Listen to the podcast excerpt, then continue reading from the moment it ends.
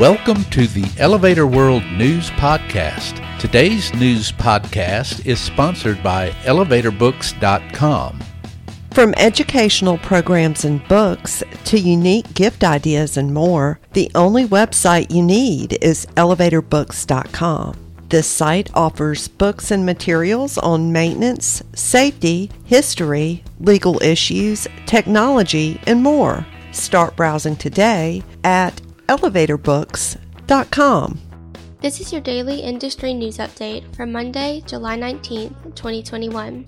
In today's news, a unique incline elevator system at the Pilgrim Monument and Provincetown Museum in Massachusetts is fully functional and undergoing final inspections. Yet another skyscraper is on the drawing board along Biscayne Bay in Miami. The Canadian Elevator Contractors Association plans a golf event, and new elevators at a county courthouse in Illinois are in the works.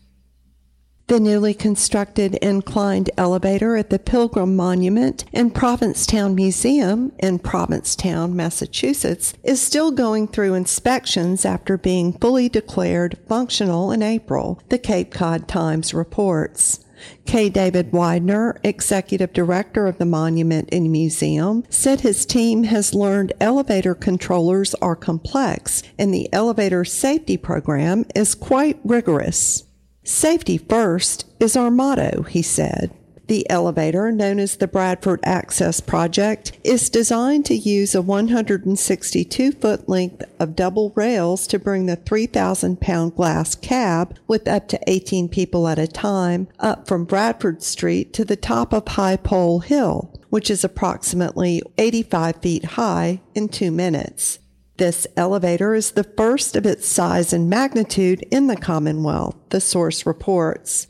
The project is going through a series of pre-inspections by the State Board of Elevator Regulations.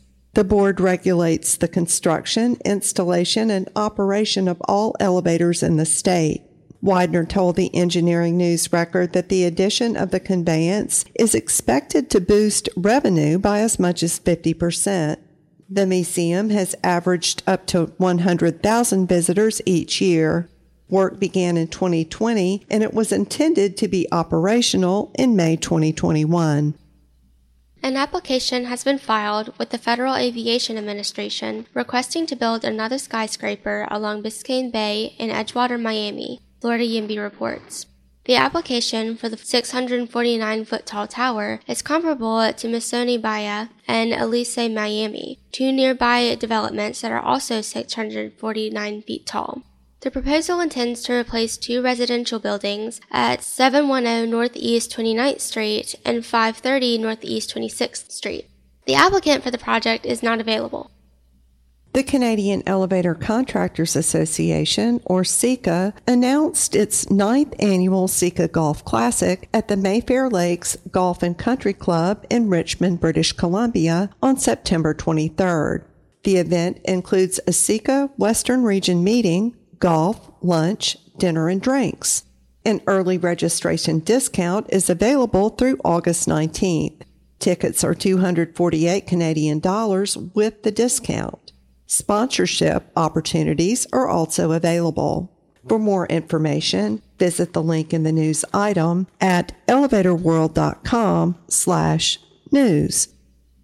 The Adams County Board postponed approving the resolution for new elevators in the Adams County Courthouse in Quincy, Illinois, WGEM News reports.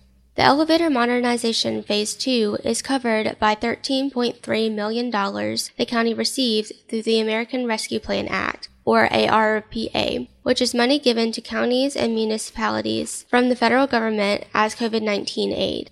The Transportation, Building, and Technology Committee will meet again on the project on August 10th. The committee and board approved ARPA funds for the county's network and system infrastructure upgrades.